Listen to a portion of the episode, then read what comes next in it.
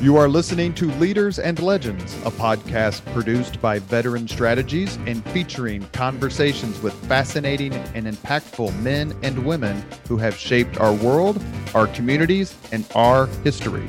My name is Robert Vane, Principal of Veteran Strategies, and your host for our discussion. You are listening to Leaders and Legends, a podcast presented by Veteran Strategies, a local veteran public relations enterprise, and sponsored by Girl Scouts of Central Indiana, Garmong Construction, Leaders and Legends LLC, the Grand Hall and Conference Center at Historic Union Station, the McGinley's Golden Ace Inn, and MacAllister Machinery, your friendly neighborhood Caterpillar dealer.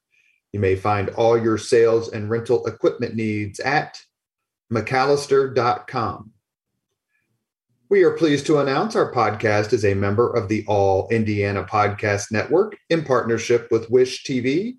You may find Leaders and Legends at allindianapodcastnetwork.com. Thinking of starting a podcast or need to host a public meeting, let Leaders and Legends LLC be your partner as you look for new ways to communicate your message. Please contact Chris Spangle and me at leadersandlegends.net. I thought I'd have to choose between an IT degree and certifications until I found WGU. There, I earned both through one program. WGU prepared me to earn certs from CompTIA and others at no extra cost. WGU IT bachelor's and master's degrees have no set class times. Rather, students progress at their pace, completing as many courses as they can each six month term. I graduated faster, and you could too. Learn more at wgu.edu. Howey Politics and State Affairs Pro offer insider election coverage, polling, and analysis in Indiana. Our nonpartisan news and legislative tools create a winning combination pro subscribers can't live without. For all the resources you need this election season and beyond, visit pro.stateaffairs.com slash IN. That's pro.stateaffairs.com slash IN. Thank you for joining us on the Leaders and Legends podcast. Our guest today is someone I always wanted to be, so much so that when I joined the Army in 1987, I was a broadcast journalist. That was my job because I wanted to be Roger Harvey. Roger, thank you so much for joining us on the podcast. Great to be here. You almost sound convincing when you say that, Robert. Well, if I did, if I limited my podcast guests just to people who wanted to be Roger Harvey, I would have a unlimited supply of suspects uh, and subjects. You're one of the absolute best at what you do. Roger is a public affairs guru at Bose Public Affairs Group. Uh, there simply is nobody better at what I do than Roger Harvey, and I'm thrilled to talk to you. Well, thank you, Robert. It's great to be here, and uh, you do a tremendous job as well. I know a lot of times when we get together, we have interesting conversations about some of the issues uh, we're dealing with with clients, but it keeps us uh, interesting, right? Well, uh, you actually, when did you get to WTHR? We're going to go back to where you grew up and, and how you got into broadcast journalism and why you and I are still Miami Dolphins fans after all these years of misery. We're in uh, therapy for that. Yes. When did you get to THR?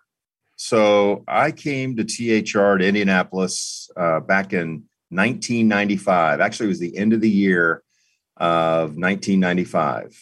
And the um, I ask is because one of my uh, instructors at the Defense Information School uh, worked part time for THR, Jerry Lambert.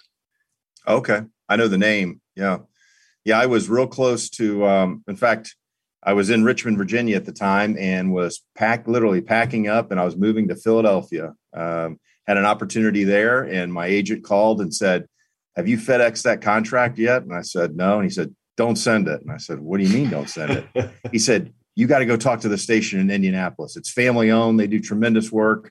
You know, they're going to send you everywhere. And I said, Indianapolis. And they said, yeah. I said, well, I knew there was a car race, but that's all I knew. And long story short, I came out here and the rest is history.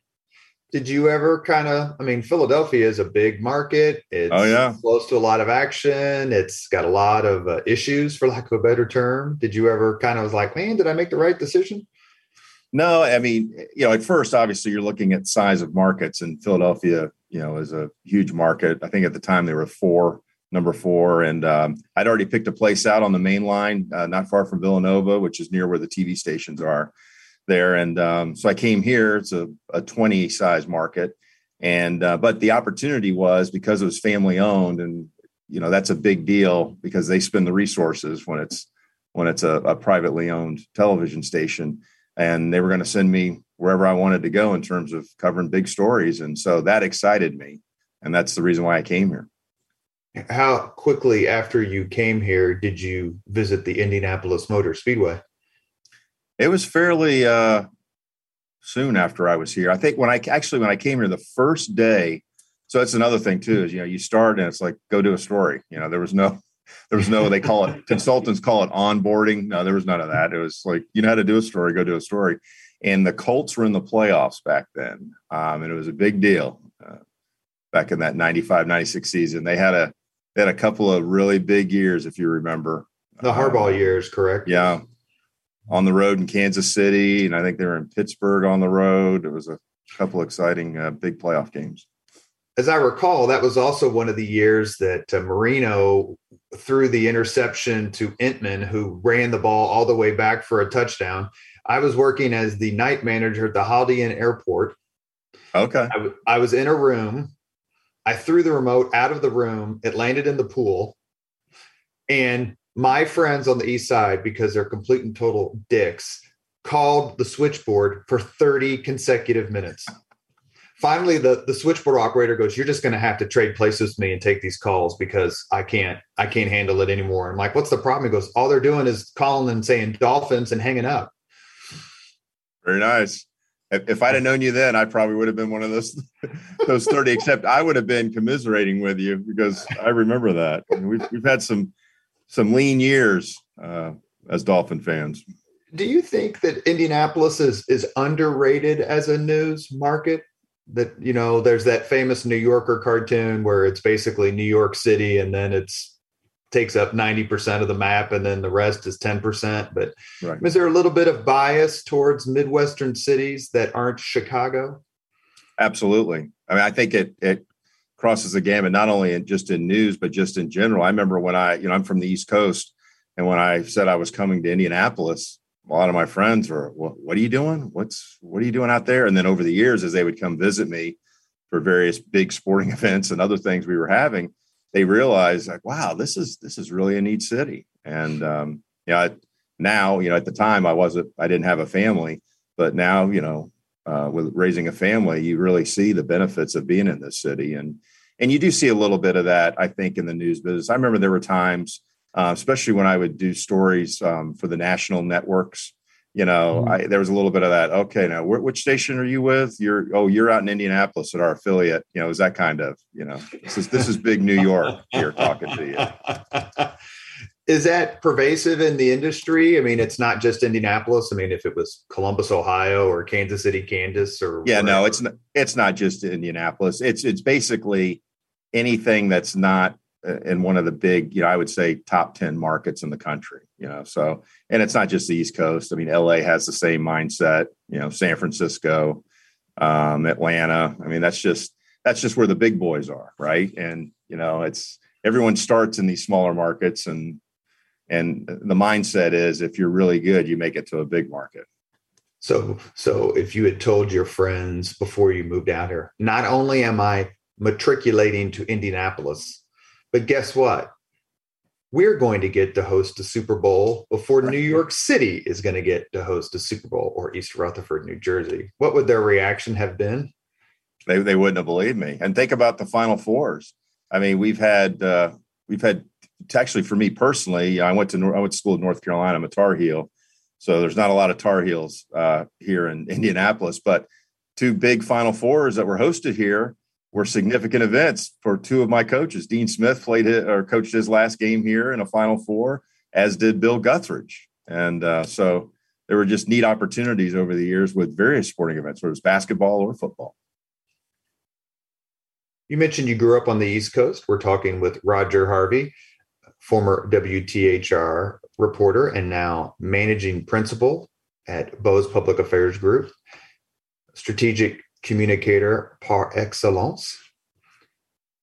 You grew up in the East Coast, on the East Coast, because your father had an amazing job and came up with one of the greatest advertising slogans of all time, which I remember as a kid you told me the story when we were talking about the podcast. I'd love for you to tell it again in the context of how you grew up, how you ended up in Florida, and then basically how you ended up in North Carolina and decided to use do TV as a living. I know that's kind of a giant set of questions, but uh, I know you can be concise.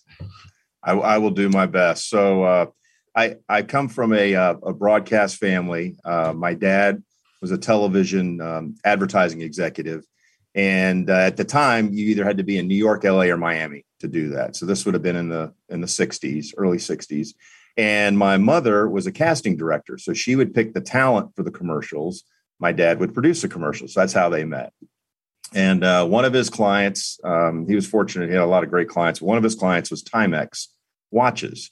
And uh, the the slogan you're referring to was "the takes a licking, keeps on ticking." And so they had a whole campaign of commercials that he was responsible for, where they had a gentleman by the name of John Cameron Swayze, and you can find these on YouTube. They're actually kind of funny watching them. And they would put the watches in various situations. So on motorboat propellers, on baseball bats of Mickey Mantle at Yankees practice, or what have you, and takes a licking, keeps on ticking was was the campaign. And um, so, you know, growing up in my house, quite honestly, Robert, it was interesting that uh, for me, what was usual as as a member of my family is that when the commercials were on, we actually paid attention to commercials because my parents would sometimes argue about, oh, that's Carol Demas, the the mom in the Tide commercial, or that's so you know, and I just thought that was the way things happen until I went over to a friend's house and no one watched the commercials. I thought, wait a minute, we should be paying attention. Um, but in any event, so we got tired of living in New York City. I was born in the city, and uh, my mom actually got tired of it. I was relatively young; I didn't have a say in it, and uh, so we moved to South Florida. And um, he uh, had a, he had a TV production company down there that's still in existence today, and did music videos um, back in the day with Miami Sound Machine with Gloria Estefan and uh, a bunch of different shows, um, Howdy Doody Show, and so forth. And then um, I got involved, obviously being around them in television I wanted to get into journalism. And so um, there's a tape around somewhere of me hosting the Nooney Robinson Show, which is the name of our high school football coach at South Plantation High School. Shout out to the Paladins and Fort Lauderdale. And um, so I did that and then got into wanted to go to Carolina because they're journalism school. And that's how I got to North Carolina. Did you go to high school with anyone famous? I'm thinking sports figures because a lot of terrific uh, athletes come out of South Florida. Oh yeah, no, we had we had a bunch. Um, there were a couple folks that played in the uh, played in the NBA. Um, guy by the name of Reggie Cross played for the Philadelphia 76ers. Um, had some folks, um, a couple of pitchers in baseball, um, tennis player guy grew up with down the street, got as high as uh, number six in the world in tennis. Um, his son is on the PGA Tour right now, Daniel Berger. Um, and then golf, um, another neighbor down the street played on the LPGA Tour for for a while too. So yeah, it was a big sports sports area down there, and uh, lots of athletes. You mentioned your parents being in quote unquote in the business. Did they encourage you, or did they say, there's a better way to make a living, Roger, or kind of neutral? They they were supportive, but it was much like that was was same with sports. I was I played a lot of competitive sports, and they never pushed me in any direction. Um, and they were supportive of me going into journalism, and um, you know they never they never once tried to steer me in a in a different direction. They were they were actually exactly how you would want to want to be raised in that regard.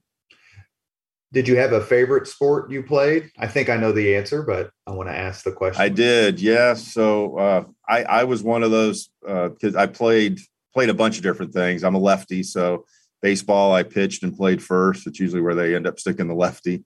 Um, and then I played basketball, um, but tennis was my was my main sport.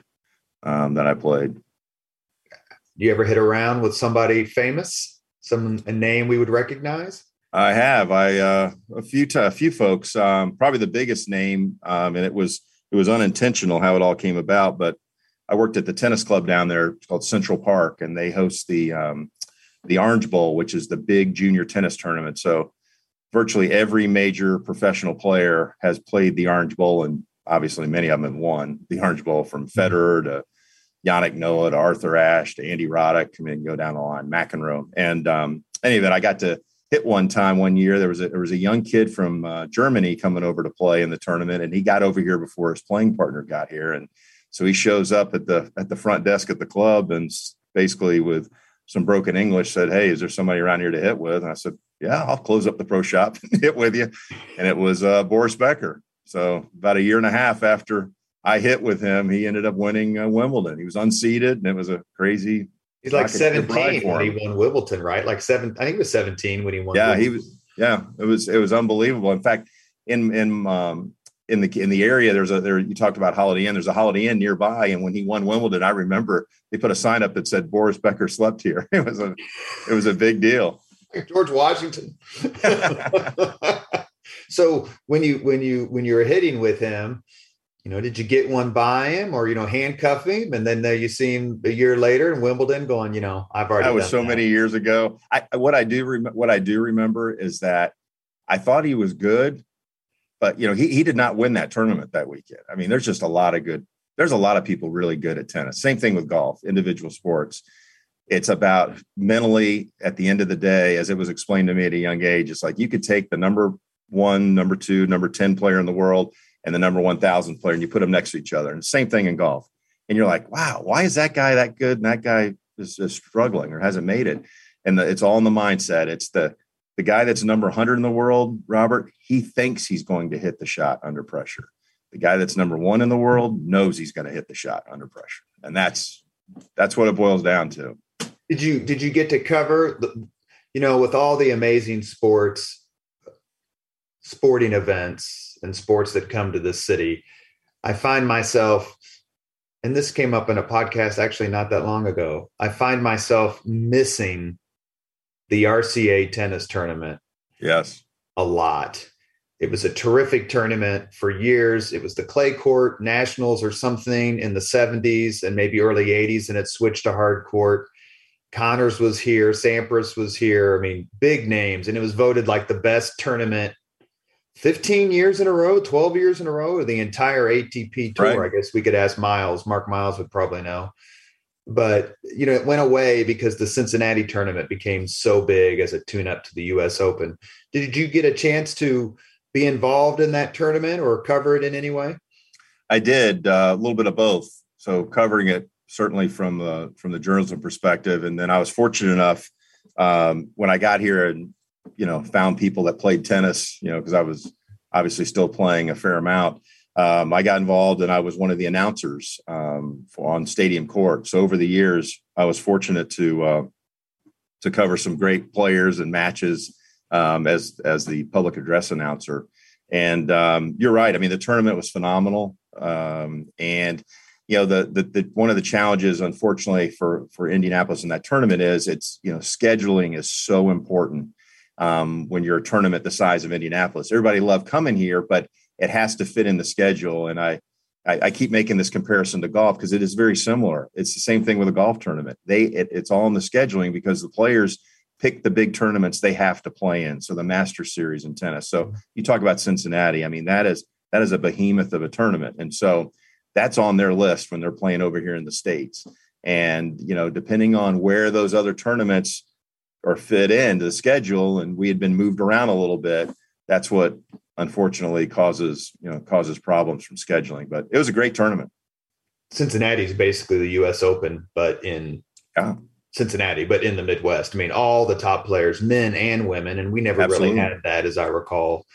So you and I have to go to the Cincinnati tournament this year because I try to go every year, but it, COVID has obviously jacked it up. It's a beautiful facility. They spend a ton of money, and you can see how popular the sport is.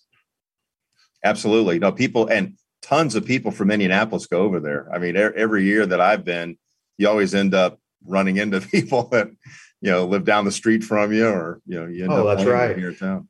I want to mention one name, probably the most famous name uh, in the in the history, perhaps I think of of Indiana tennis, and that is someone I'm I'm going to guess you know, and maybe you, if you don't, we're going to move on, and that is Todd Witsken, a very famous Carmel tennis player who had a terrific pro career, including uh, beating five-time champion at the U.S. Open Jimmy Connors at the U.S. Open. That's Todd right. Passed, Todd passed away about 20 plus years ago of cancer, a phenomenal athlete. Uh, did you know him at all? Did you get a chance to uh, interact with him or, or, or Rick, his brother? Yeah, so I, I knew of Todd, but I did not know him uh, personally. I had not uh, moved here to Indianapolis then, but um, I do know his brother Rick. Rick is, you know, phenomenal tennis player. Um, in fact, he um, he was nice enough. Uh, you talk about the RCA tournament. We used to do like a celebrity pro am kind of thing before um, some of the matches as it got later into the tournament.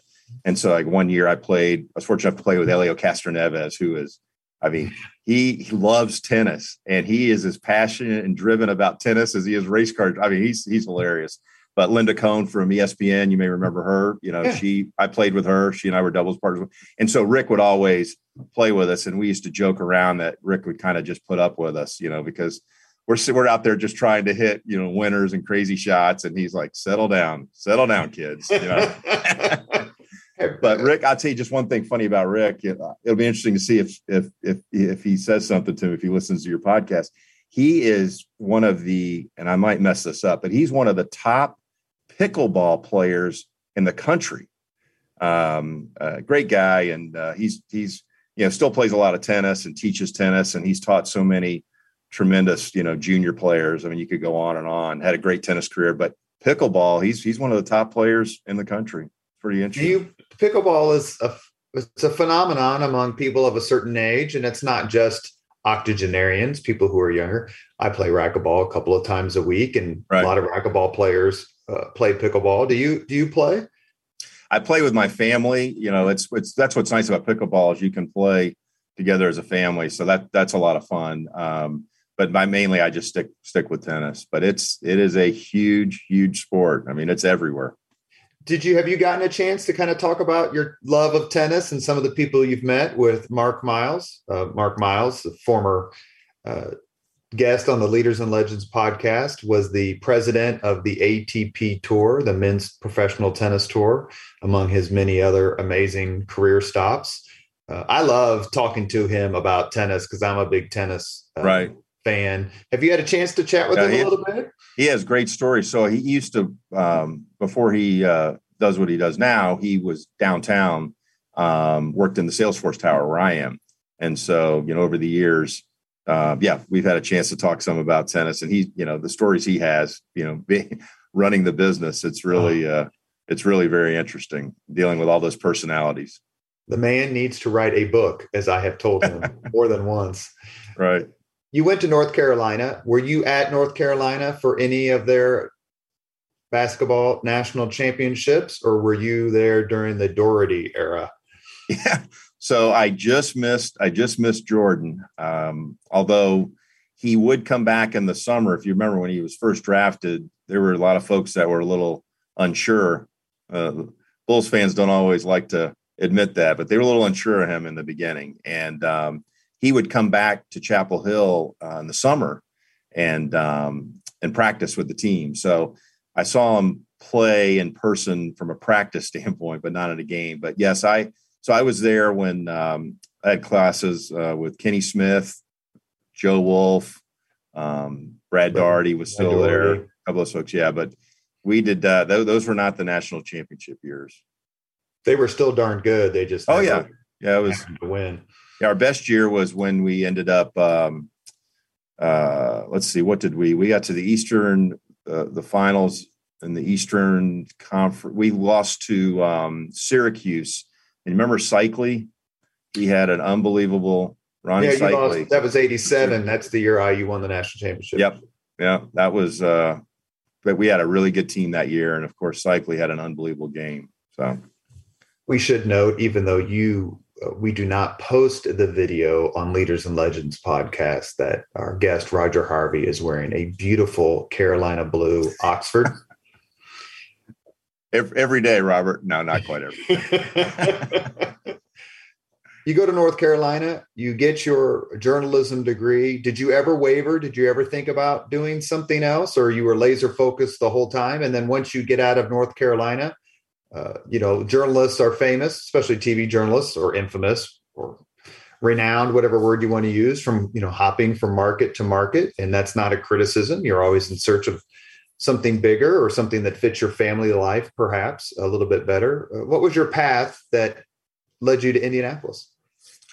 Yeah, so at Carolina, they've got a tremendous journalism school. So I was fortunate uh, to be a part of that. And um, while I was there, uh, I had a couple of very strong internships with TV stations. And uh, one person in particular who does some sideline reporting for CBS to this day in basketball, especially during March Madness, was the local sports anchor. And uh, for whatever reason, he took me under his wing and and helped me. And basically, I had a tape a professionally done resume tape and in television it's not so much the resume on paper it's they want to see what you look like what you sound like and he got me on the set of the station recorded an entire sports cast and had a phenomenal tape and was basically i got a job before i got out of college um, which is really unheard of. It's hard to it's hard to break in to begin with. And if you do break in you're breaking into you know hopefully um, the fargo chamber of commerce isn't listening to this but you know it's going to be a real small market. Mm-hmm. And um, uh, my first job, I was lucky, was in Myrtle Beach, South Carolina, which is not a bad place to to start. They they pay in sunshine, Robert, but it's a good place to. and, and I must say, I, I do need to give a shout out to uh, to a, to a guy that was a couple years older than me at Carolina who helped me. Um, he was actually at that station and was going to take another opportunity and gave me the heads up that there was an opening. And a lot of your listeners are going to know who it is. It's Stuart Scott um, from ESPN. Great guy, and um, he he helped me get into that first station when he was leaving that station to go to another another opportunity. Back then, you actually anticipated my next question because based on on his love of Carolina and his the era of sports that he would talk about on Sports Center, my guess is that you were contemporaries. Were you? Did you stay in touch with him and reach out I to did. him during his sickness? Yeah, I did. Uh, the last time I saw him, actually, um, was at a party here back when we hosted the Super Bowl, and um, spent some time with him with, with him. Then that was the last time I, I was with him in person. But um, great guy, just um, full of energy, and uh, like I said, it's he he he's he helped me tremendously get into that first job in Myrtle Beach, South Carolina, and so I got there. Had only been there a couple of months, and you know how it works, Robert. You know, news is big opportunities usually happens when something bad's going on. And there was this hurricane that was brewing um, that was coming to the Carolinas. They didn't know exactly where it was going to hit, but lo and behold, it hit right where we were, uh, Hugo. Really? And um, so I did some live shots for stations across the country um, and for ABC at the time. I was an ABC affiliate. And a um, uh, that got me to Richmond, Virginia. They saw me and they're like, if he's dumb enough to stand out there covering that hurricane in, South Carolina, maybe he'll come to Richmond, Virginia. And so uh, that's how I got to Richmond, Virginia. That was my next move. You get in a situation where you have to choose, like, I, I need to do sports, I need to do weather, I need to do politics as, as a TV person, you know, where you where you kind of say this is going to be my area of concentration and I'm all in on X? I think you can try to do that, but the reality is you're going to go where the opportunity is. I think most people would do that. For me, um, news was just an opportunity that presented itself right from the beginning. So you know the sports that i covered over the years you know i was fortunate enough to go to the olympics in australia in 2000 and cover that but it was mainly covering it from a news perspective. Back when the pacers made those runs in new york you know at the garden i covered those but it was the it was the news side of it you know covering the fans and so forth not necessarily as a sports reporter. Do you ever wish you had made it to espn there's a, a very thin uh, ESPN connection to the Leaders and Legends podcast, and that is someone who I whom I'd love to have on the podcast, and her name is Jill Fredrickson, whose locker was two down from mine at Thomas Carr Howe High School. Uh, so you know, maybe one day we'll get lucky and, and have her come on. I think Dana uh, Hunsinger Benbow did a uh, feature on her in the Star, but Jill's a brilliant member of a, of a beautiful, wonderful Irvington family. Uh, but do you ever look at ESPN or maybe you know Worldwide Wrestling or some other you know uh, delightful sport and go, man, you know what? I really could have done a terrific job as a play-by-play person for ESPN or something like that. I, I always I always enjoyed news. I mean, there were a couple of times when unique situations would present itself that I'd have to fill in and and you know do the do the sports on an evening newscast. But doing play by play is a whole different ball game than than talking about highlights and highest score wins in a sports in a sports uh, part of a newscast. Uh, so I've, I always enjoyed the news, but I have a lot of friends that that are in the sports world, and uh, you know it's it's a lot of fun. There's a tremendous amount of travel. I don't know that people realize just how much you you're on the road in that world. You are listening to Leaders and Legends, a podcast presented by Veteran Strategies, a local veteran public relations enterprise, and sponsored by Girl Scouts of Central Indiana, Garmong Construction, Leaders and Legends LLC, the Grand Hall and Conference Center at Historic Union Station, the McGinley's Golden Ace Inn, and MacAllister Machinery, your friendly neighborhood Caterpillar dealer. Our guest today is Roger Harvey, former TV reporter for WTHR.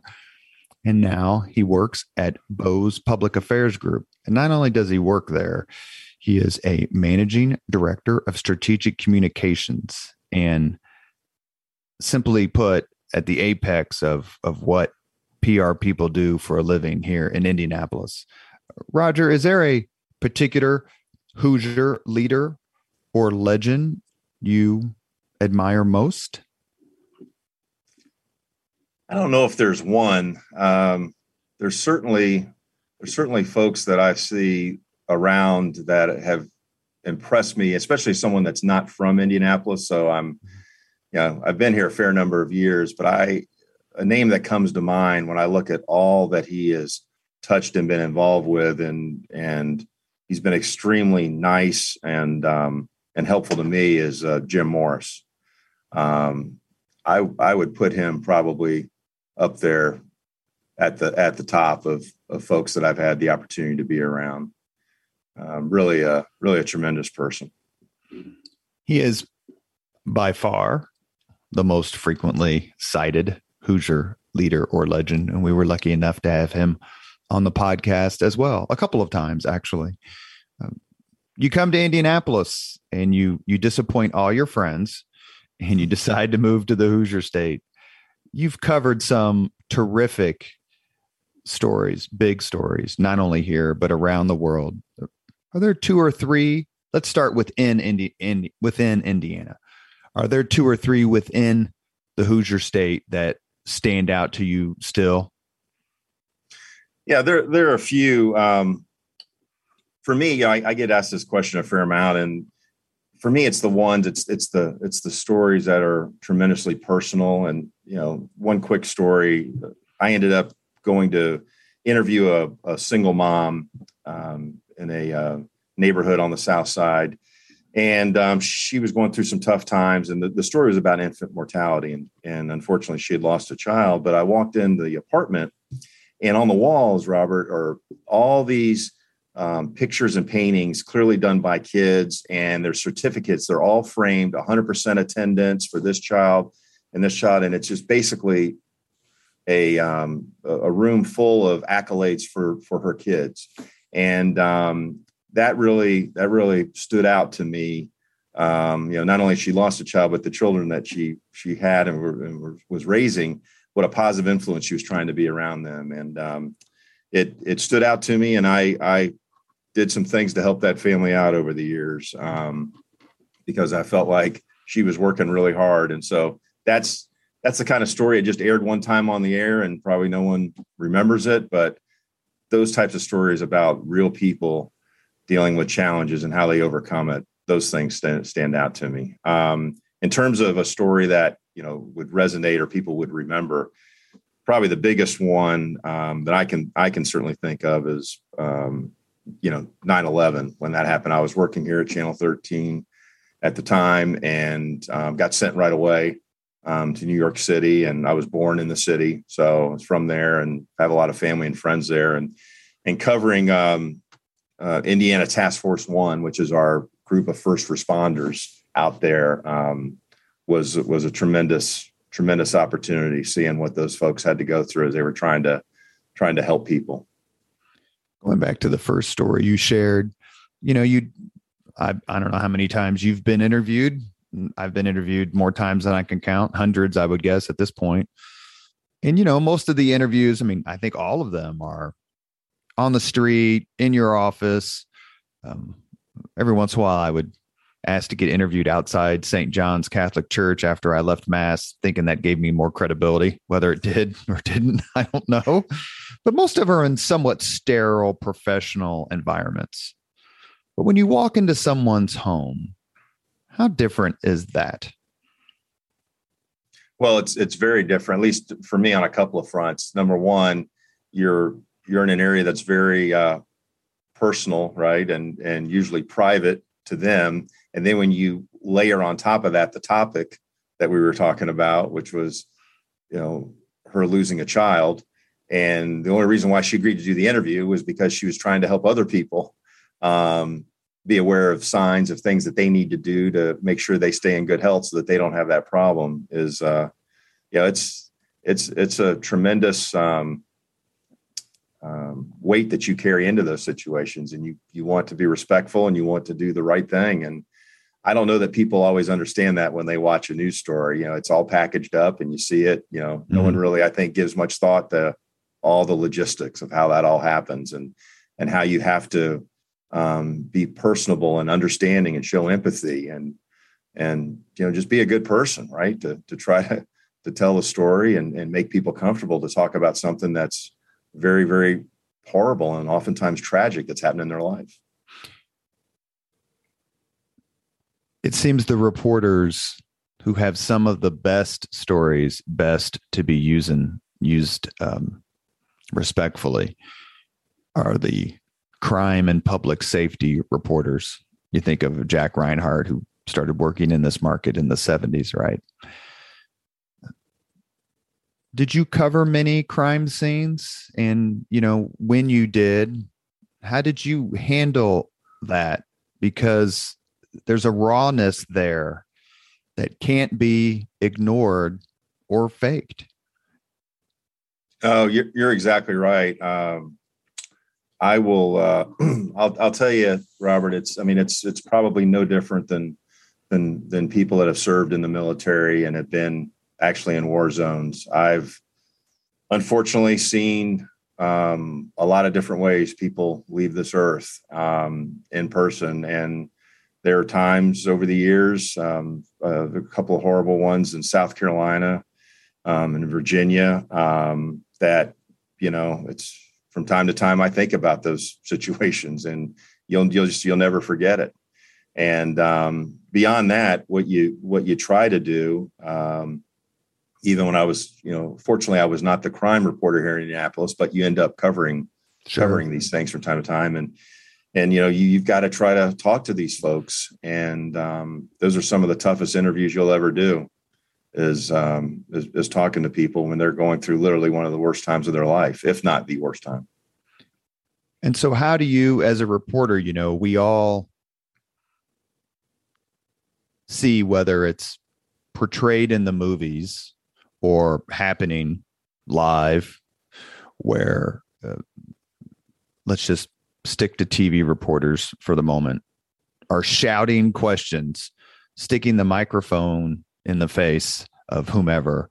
And it seems that the movies tend to portray the media as this intrusive, selfish sort of we have we're entitled to the story. You must talk to us.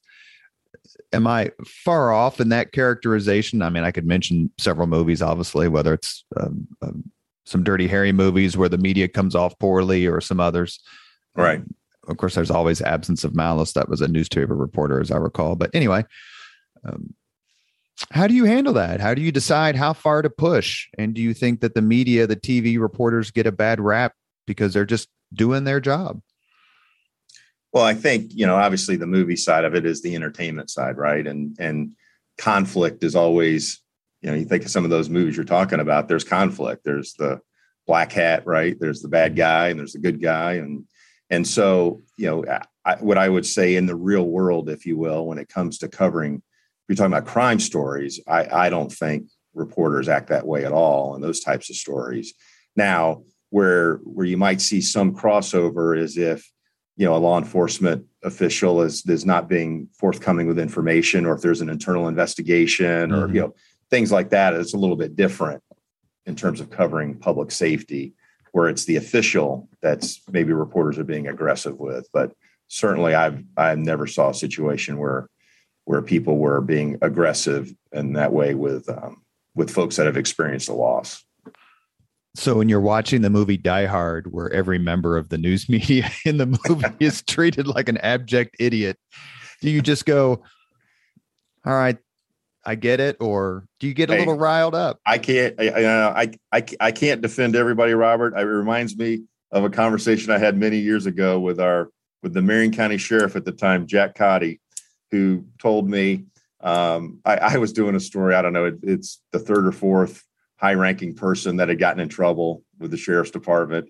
And it was like a routine. Or this is like the third or fourth time in a month I'm in his office talking to him about it. And he, he I sat down. He says, Roger, he says, there's one thing I've learned in my years in law enforcement. He said, everybody has their 3%, meaning that, you know, no matter what the profession is, you're going to have a certain percentage of knuckleheads. And so, you know, not not everyone um, has the best of intentions. Um, but it seems but that the, the majority media, do it seems like the media is an easy scapegoat sometimes, and other times, like any other profession, a legitimate object of criticism. When you go into a profession that's as ho- high profile as journalism, is that something that you have to think about? I mean it's like putting your name on a candidate paper and you decide to run for secretary of state or you know president attorney general governor whatever. There are a lot of really good people who don't make that leap right. because they don't want that scrutiny. And so as a tv reporter knowing that you're you're going to be of the news but potentially could be in the news do you think that deters certain people and say, you know what, what the hell, I'll I'll write a column instead? Oh, absolutely. I think first of all, you know, the media world, if you will, the landscape is much different now than it was, you know, back when I started uh, in this uh, in this media business. And I hate to sound like the person, you know, back in the day, I walked uphill both ways to school, but there there is a there is a little bit of truth to that. That you know now when when people consume media they consume what they want to hear right? I mean it's it's so fragmented. Um, most people are not interested in learning about another person's perspective. They want to be in their echo chamber and they want to hear what their view of the world is. And so that does create some of those challenges you're talking about. And you know there's not just three television networks anymore. And uh, so there's a lot of players and then there's lots of folks that are not necessarily traditional journalists in terms of you know working for someone that's putting out a paper every day and or a television station reporter that's you know doing three or four newscasts with technology. I mean you know the drill. Everybody's a journalist. As long as you have a phone that can record video um, you're you're you're a journalist because you can cover things and post things. So that's that's probably part of what causes some of that um, you know, you, every year there's the study that talks about some of the least trusted professions, or however they want to phrase it, and reporters and politicians are usually fairly close together. We are talking with Roger Harvey, a principal with the Bose Public Affairs Group, managing director of strategic communications. In a previous life, he was an Emmy winning journalist at various stations, including our own WTHR want to go back to something you mentioned, and then we're going to talk a little public relations before you get the five questions. And that is 9 11. wasn't that long ago that I was in New York, and then you know you watch television, whether it's Law and Order or, I mean, hell, it could be Kojak, right? And there are the Twin Towers. And my brother, who's an airline pilot, called me on the on 9-11 that morning and said, You're not gonna believe it. Some idiot just flew into the World Trade Center.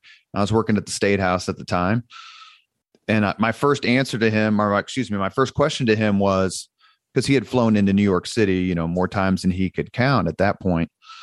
And I said, Is it rainy? And his response was, It doesn't matter. As soon as you make the turn to go up, you know, up Manhattan, he goes, You can see him forever.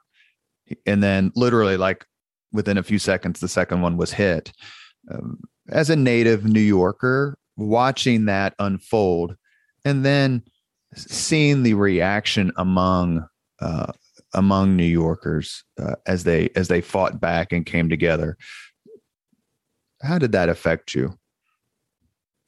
Yeah, well, certainly being back there covering that when I, you know, was was born there and have been there many times over the years, growing up, seeing family and friends, it it did have a different perspective for me. Um, I think probably as I look back on that, you know, obviously myself and hundreds of other journalists were there covering various stories, but the one thing that stands out to me might be of interest um, to you, Robert, and and the listeners is um, I remember one day, um, so the the uh, convention center, the Javits Center, was the was the staging area for hmm. all the task force teams from around the country. And Indiana is very fortunate; we have one of the the biggest and best um, task force, but there's other states that have really strong ones too. And so they all get to know each other because when there are all these disasters, they're all together. When we go when they go cover hurricanes and so forth. And so I was talking to uh, one of the other states that was next to the Indiana folks and he was telling me about how when they had gone in to relieve another uh, team, he said, "Boy, it was just amazing. You could just see the look on their faces." Um, and I said, you know, being a reporter, I said, "Well, where where is that exactly? Like, is there a point where you guys actually pass in the street?" And he goes, "Oh yeah, it's down here." You know, he pulled out a map and showed me. So I told my camera, uh, my my camera person, I said, "All right, that's where we're going tomorrow morning we're going there we're going to camp out at that cross point where you have people that have worked a 12 hour shift covered in soot and debris and have seen the worst things they could have possibly seen in their life are walking out of there with no energy whatsoever and in coming the other way headed south is the fresh crop if you will of people that have just gotten there in their freshly pressed shirts and you know outfits and they pass each other. And what does that moment look like you know? And so that's what we did, and um, we we were fortunate to get a tremendous story um, that uh, we were lucky won some nice awards, um, but also more importantly, just told the story of how you had two different perspectives, and they would literally meet in the street, and then lining up on the side sides of the street, Robert, were all kinds of locals, if you will, New Yorkers waving American flags, and you know people that would had baked food and were handing food out as they were as they were walking past each other. It was something I'll never forget. It really stands out to me. So when you went back there after having covered it, and you looked down to the battery, mm-hmm. and they were gone. How did you feel? Yeah, it um I've been back several times since. Um, I have yet to go through the museum. Um, I hear wonderful things about it. I just, it's off. It's off the charts. It's it's an yeah. Amazing I just don't know place. that. Um, what what stands out to me when I go back is um, for folks that know the area. There's a there's a small fire station right there on the diagonal, um, and there's now a large mural. It's very it's very nice what they've done, but um, you know, just just seeing those folks there and just remember being down there off Church Street in that area. Um, yeah, it's it, it's hard to believe. Um, but you know, one thing is New Yorkers, and I know it's it's almost a borderline cliche. They really are resilient. they um, they they are they're they're tremendous folks. I mean that that is a city unlike any other place, and um, it's it's uh, it is surreal every time I go back, especially now since I've been back with my family, and it's even more surreal then. I remember reading a story, a contemporaneous story on the attacks that tried to accurately describe the massiveness of the World Trade Center, the towers, and that the towers combined had more office space than the entire downtown Indianapolis with and it's not close. Like you don't my brother said at the time he goes you don't realize how big they are. Of course he's flying over them, but he goes as, as soon as you make the turn like you can see them they're like they're gigantic. There's no right. way it was an accident. And I didn't really don't know any know anyone who lived there really at the time. I wish I did just to try to get a better idea of of what they went through but covering it as a journalist and also as a native son did you feel like you you had some license to tell whatever story you wanted to do? And if it was a little more emotional than perhaps you know they taught at journalism school then that was just okay? Yeah and i i always looked at it. I i looked at it through the, the lens and i was fortunate to have some wonderful people teach me along the way. Um, and you know, I I've been told many times that I was a very strong storyteller, and like I mentioned to you, I was fortunate to win some wonderful awards. You know, little Indianapolis competed against, and still to this day does. This isn't something I just did, but you know that that station is known for winning national awards. Uh, it really is amazing what what THR has done in this market. Um, but that all being said, part of what I try to do when I go to these situations is not cover the, the phrase I always use is don't, don't outcover the network, meaning that you know the network is going to cover the big picture, and they're going to get Giuliani, and they're going to get the mm-hmm. police chief, and they're going to get all those people. Don't even mess with that. You want to cover, find the best local story. It's like the example I gave you. Get to that flashpoint. No one had covered, no one had done that story, you know, of where these people were actually intersecting, and tell, you know, get the real people story side of it, and that's that's what I used to always try to do, and that's what I did there. And and fortunately, with the Indiana Task Force One, there's some there's some wonderful people on that on that team. So it it was quite honestly easy in that regard, just following those folks around because they yeah. it was really tremendous what they did. Chief Brown's been a friend for a long time. Yeah, he's yeah. as good as it gets. Oh yeah, he. I was uh, just as a side note, I was down. I guess the statute of limitations is passed now, so um, but I was down covering Katrina. That was the last story I cut. My my whole journalism career was bookended by hurricanes, Hugo and Katrina, and um, and we were we had uh, run out of gas, and uh, he helped me out. he, hypothetically speaking, he helped me out with some with some fuel for our Ford Explorer. a little cause and effect story before we move on for a, a, kind of a quick dive into public relations so you can hear the master at work and that is uh, Afghanistan. As I've mentioned a few times here on the Leaders and Legends podcast, my son did two tours over in Afghanistan. My niece did one tour, and very proud of both of them. Uh, you were over there. You covered a, a sweet baby, uh, and and the surgery. What was it? You were at 9-11. You've been at these disasters. You've seen how people come together, but there really is something special about seeing Americans eight, nine, ten thousand miles away from their home, serving in a country that you could argue maybe has little or no effect on what happens here on a day to day basis. But seeing those troops, those Marines and airmen and naval personnel what's that like when you when you look at them and go where are you from? And they say omaha or indianapolis or salt lake city or tucson. You're like thinking in your mind what in the hell are we doing here having right. this conversation? Uh, well first of all robert um, thank you to your your family service and also to you for for serving as well. Um, i um, i will tell you afghanistan um, was probably one of the most challenging uh, situations I've ever been in. I mean that that's a country that not to go down a history rabbit hole, but has known nothing but war, and so basically the entire country is, from an infrastructure standpoint, is is blown up. I mean the roads don't exist. There's no line lane markings. I mean it's just a free for all. You go wherever. Problem is you can't go wherever because over the years, um, Russia in particular and others left landmines behind and uh, you know you you basically have to stay within the the the tracks of your um, of your tank or your or your jeep um, to have complete assurance that there's not you know a landmine or um, an IED or something like that. But um, yeah, it's it's it's amazing when you see. To me, the most amazing thing when I was over there covering our covering true the soldiers is number one, just just how young. I mean, I remember I remember being part of a of a group. There's six of us, um, and you know, it's it's like who, who doesn't belong in the photo? I've got a photo of these six brave soldiers, and there's an interpreter um, with us, and then there's me and my photographer. It's like who who's standing out in this photo.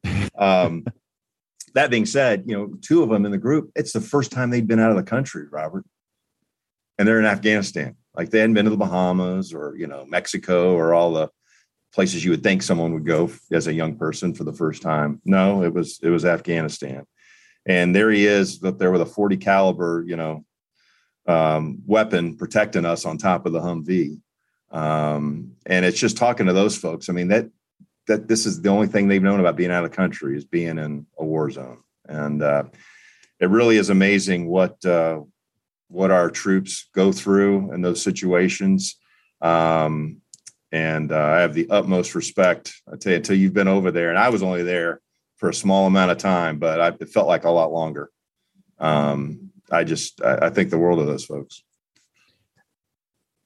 Did you think when you were over there about about all the all the television correspondents before you who who went to war zones not think about it like you were trying to be one of them or anything like that but just just you know some of the most famous journalists and let's let's do radio and TV at this point really made their bones and got well known by covering war zones and is that something you were conscious of or or some the history that you were aware of and and you were like you know I may not be you know morally safer in the jungles right. of Vietnam.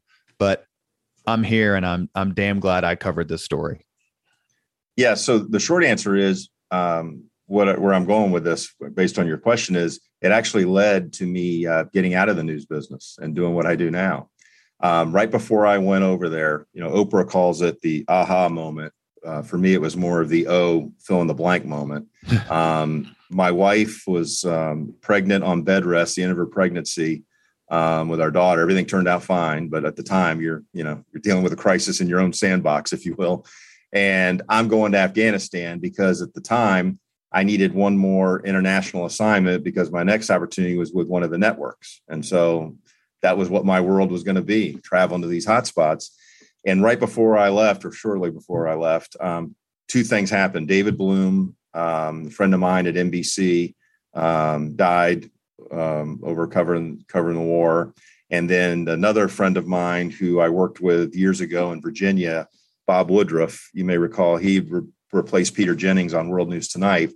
He had uh, part of his head uh, taken off, um, and um, he's doing fine. But these things are all happening, and I, my wife's on bed rest, and now I'm going to Afghanistan, and so you know i'm not the sharpest uh, sharpest tool on the toolbox, Robert, but I knew when I left to go to Afghanistan was probably not one of my better moves on the uh, the personal home front. And so coming back, um, I pulled out my reporter pad on C-130 transport plane with the 82nd Airborne out of Fort Bragg, North Carolina, and I sketched out this crazy idea to uh, leave journalism and do what I do now. So that's how it happened.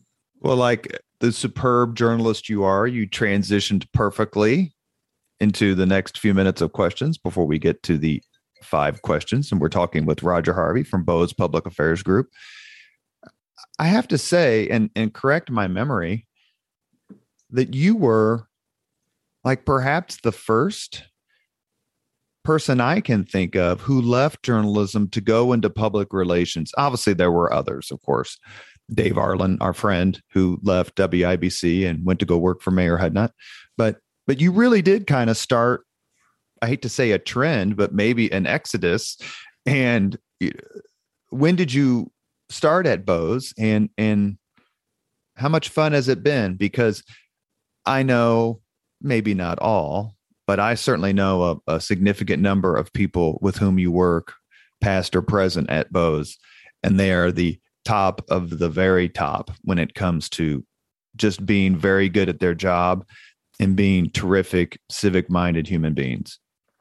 I, first of all, I, I agree with you 100%. And uh, um, I was fortunate. A couple things to your point. There, there really weren't many, and, and you, you, mentioned a couple of folks that you know had left various broadcasting or journalism jobs, but it, it wasn't it wasn't that well established, if you will. So I didn't have anyone that I could call up or reach out to with the idea that I had, you know, and so I had to be very very careful and very discreet because the one thing about television is Robert when they invest in you and they mm-hmm. put your face on TV and you know they want you to be a part of the team. And if they find out you don't want to be a part of the team you're going to the uh, you know the bureau and uh, the out the outskirts of Alaska. Um, and that's just kind of how how it works in the business. So, so I didn't tell you at the station until I was ready to to let them know. And um, so um, I was fortunate at the time. Bose Public Affairs Group was was actually Bose Treacy,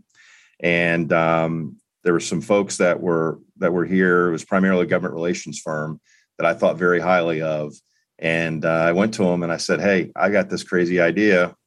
You know, do you uh, do you all think it makes sense from your perspective?" And fortunately, they said yes. And so the day I came over, we changed our name to Bose Public Affairs Group, and um, and since then, um, and I know you've done the same thing. You've been very gracious to help people too. Um, probably between the two of us, I'd say a fair amount of people we've helped get jobs in various uh, various places. In fact, uh, I had a I had a, a television anchor uh, not too long ago tell me uh, they didn't know me at the time. I was already been gone, but they said they had shared with some folks that they were looking to get out of television. They said, "You need to call Roger." And uh, he said, you know, he's he's helped more people. He runs an underground railroad. I said, well, I don't know, I don't know if I'm doing that, but um, I, I obviously I help people because who knows, someday I I may need help. well, when you have a chance to to be a pioneer in the market, and I think that's a fair statement uh, for you. You know, you take a chance, and it's worked out well for you, and it's a testament to how terrific you are at your job and what a wonderful organization Bose is, and I, I, suppose we can let Michael O'Connor take credit just because we love Michael O'Connor, and that's okay. But there's a lot of people who are involved in your success, and that's one of the things that I think uh, makes you so so respected among your peers and people in the industry and, and people you've helped. Uh, whether it's you know you and I having lunch outside on Washington Street, and our friend Russ Tuttle saying, "Hey, Roger, how's everything going?" Not knowing that. I was sitting there at the time. I think that may be one of your favorite moments, Roger, as as Russ and I started screaming at each other from a block away. Uh, what is some of the when we get together for lunch or whatever? We talk a lot about what we do, and in our final minutes here, are there a, a case or two or a client or two that really kind of stand out? I know when I was doing the messaging for the uh, the public relations for the family of the FedEx shooter, the whole family, you and I talked a little bit because I know that you had had so much experience in in doing that level of crisis communications. But are and then what was it like very quickly to to pitch a story to a to a former colleague? Yeah. Um, well, going back to the first part um, of of your question, um, yeah, I mean, I, I, I will tell you, you know, you you are uh, you're very humble. You're you're tremendous at what you do, and I think one of the things that I do enjoy and take pride in is that you and I um, oftentimes are put in you know very interesting let's call it interesting situations. And um, i appreciate having the opportunity to bounce ideas off you. And and i think we can share that with your listeners you know that that you and i try to help each other out the best we can. And um, and and i and i thank you for that. Um, you know when i look back at what some of the big ones are i, I would tell you that probably the biggest one in terms of I can't imagine a crisis bigger than these, but certainly the school shootings that have happened um, here in Indiana, and I've I've handled um, both of them, the one in Martinsville and the one in Noblesville, um, and was also involved the, the North Central stabbing as well, um, not too long ago. Those those are the the high the high profile ones, right? Those are the ones where the network people parachute in and you know try to extract their story as quickly as they can, and you know, because they're they're going to go move to the next city tomorrow. Um, those are high pressure situations, and um, you know, you mentioned FedEx that that you were involved in. I think you you would agree with me that you know you you can go to all the classes and and seminars and get certifications and all that, and that's wonderful about crisis communications and so forth. But until you've actually been there, right, staring at a computer screen, thinking, all right, how am I going to handle this reporter from CNN or pick your national outlet plus the local reporters? That's a whole different level of experience, and um, I think you appreciate that too from your perspective. Well, your point's well taken. I, it seems to me that in crisis communications, the most as, as the flack, as the PR rep, the most important thing that you can do is say no, because right. you know the the statement that that I sent uh, on behalf of the whole family went out on Saturday, and we I had an offer to go on Good Morning America the next day and CBS News, you know, CBS This Morning Sunday or whatever the heck it's called the next day. And you just have to say no because it's about the client. You know, you're thinking, wow, boy, this could be great for my career and this is exposure and so on and so forth. But in crisis comms, especially, it's you it's even more important to be laser focused on on the client's needs and, and what the client can handle because you know to your point Good Morning America is going to know my name on Sunday morning when I do the interview, and they're going to forget it on Sunday afternoon, right? Like I'm immaterial. And right. so being able to resist the temptation to do some sort of all-out media blitz when it's not in the interest of your client is is is one of the hallmarks of it. And, and you're right. I mean, your training's in journalism, my training is in history, and so you hope that those those avenues of learning come back to help you, especially when it comes to write something, because you have to be so concise and so uh, accurate when you're dealing with situations like that. And and doing it all under pressure. I mean, you don't have the luxury of waiting around a week to to you know package something up with a pretty red bow on it. Um, and the other challenges, as you touched on, you know, is it, you have to think about who the client is. So, you know, as I mentioned in the in the school situations, I was working with the school, but yours was a little bit different. Your example because you're working with the family, mm-hmm. and uh, you know it reminds me of some of your listeners may remember several years ago there was a horrific bus crash, a church on the on the north side, Colonial Hills Baptist Church, um, were members of a pastor's family. They were coming back from a retreat. Um, they were killed um, off of uh, Keystone there near 465, and same type of thing as what you dealt with. You know, there there it's really personal from the perspective of that the client is the actual family. And uh, that's that's a, a whole nother um, experience that you have to deal with as you're as you're handling crisis communications. So the first time you looked at mary mills and said i got a story for you did she say go to hell harvey. I'm not doing your story. I don't think i'm trying to remember who the first person was that i would but i, I think it was the reaction, whoever it was, was much like I would have been like, "Oh, here we go. Now we're the salesman. Now you know." And and I'm I'm sure I'm sure they ribbed me much like I would do them. I mean, I I would have expected nothing less, and I'm sure I I got the appropriate amount of hazing. How is the last question before we get to the five questions? Because you do this as you do this better than anyone.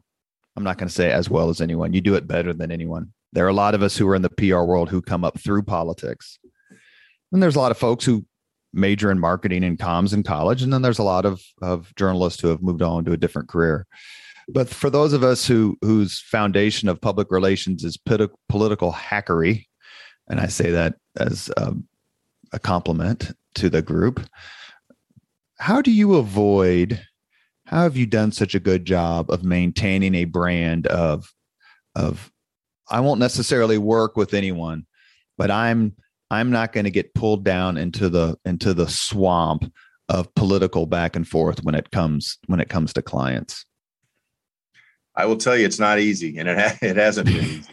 Um, you know, it's it's it's been a challenge um, more times than, than not, quite honestly. Um, and I, it's just something I've just stayed true to the very beginning of when I started this. You know, there's there's plenty of good people that handle the political side of things, and um, I don't have a problem referring, you know, opportunities to those folks. Mm-hmm. Um, but that's just something that I've not uh, allowed myself to to get into because it's just you know you know this it's it's just it's so um it's just it's just gotten so ugly. You know, it's it's it's it's scorched earth mentality, and at the end of the day, you know, sure it might be a client that paid you well, but then you got to go live the rest of the year.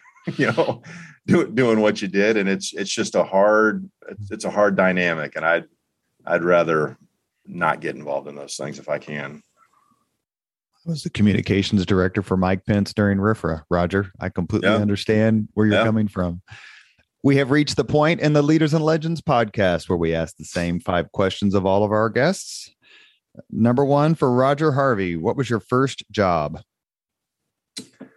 My first job uh, was at the Central Park uh, Tennis Center, where I basically swept courts and made sure the mayor was happy when he came out to play doubles.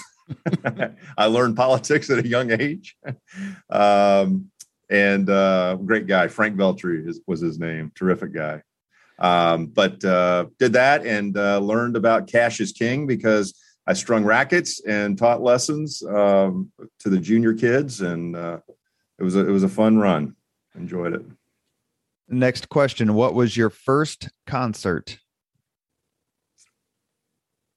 that you went to? Uh, you paid for, not not going yes. to see Helen Reddy with your parents. Yeah, no, I did. I I did. I was taken uh, by my parents. My mom loved Johnny Mathis, uh, but I did not pay for that. um, let's see. First concert would have been uh, Cheap Trick uh, at the Sunrise Musical Theater down in Fort Lauderdale. That's a pretty good first concert. Bunny Carlos. Bunny Carlos. Performer. Oh yeah. Question three If you could suggest any book for someone to read, which book would you choose? Wow. Um, I don't know. There's there's a lot of options there. I, I actually, you know what? I'm, I'm going to go. With, I think I'll go a different route. I read so when I was looking to make that transition from journalism to what I do now, and all my friends are saying you're you're too young to be having a midlife crisis. You know, go buy a motorcycle. I'm like, I gotta I gotta read something to help me with this. And um, I was fortunate enough. Someone told me to read a book. I don't know if you're if you've heard of it. It's called Blue Ocean Strategy.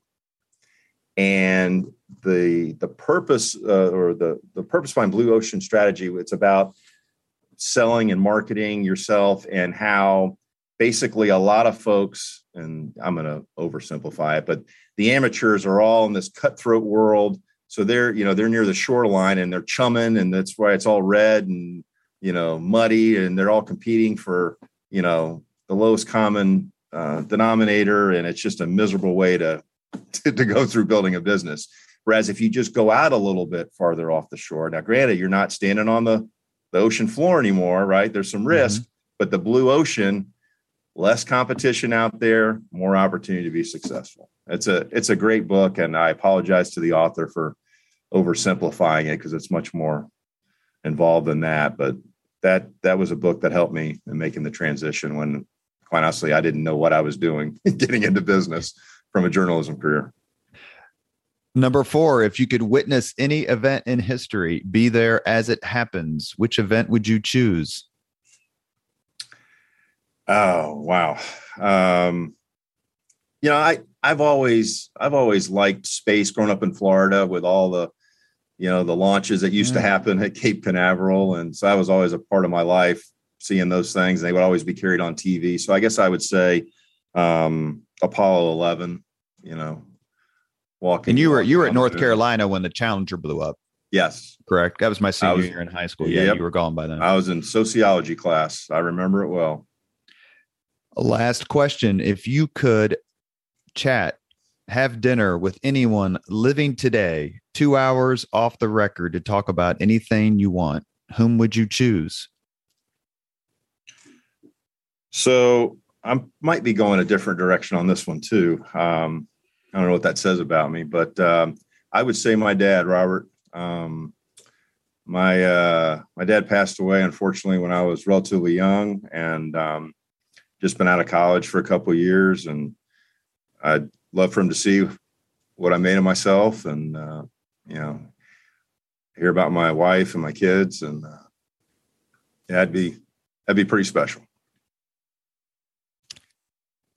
You have been listening to Leaders and Legends, a podcast presented by Veteran Strategies, a local veteran public relations enterprise, and sponsored by Girl Scouts of Central Indiana, Garmong Construction, Leaders and Legends LLC, the Grand Hall and Conference Center at Historic Union Station, the McGinley's Golden Ace Inn, and MacAllister Machinery, your friendly neighborhood Caterpillar dealer. Our guest today has been Roger Harvey, former reporter at WTHR and currently a principal at the Bose Public Affairs Group, where he is the managing director of strategic communications. And those titles don't do him justice. He is the absolute best at what he does. He is someone I look up to, and I'm very lucky not only to call you a friend, but also to have you as a guest on the podcast. Thank you very much, Roger. Thanks, Robert. It means a lot coming from you. I, I appreciate uh, our friendship. Thank you very much for listening to Leaders and Legends, brought to you by Veteran Strategies Incorporated. If you want to contact us about this program or our menu of public relations services, please send us an email at robert at veteranstrategies.com.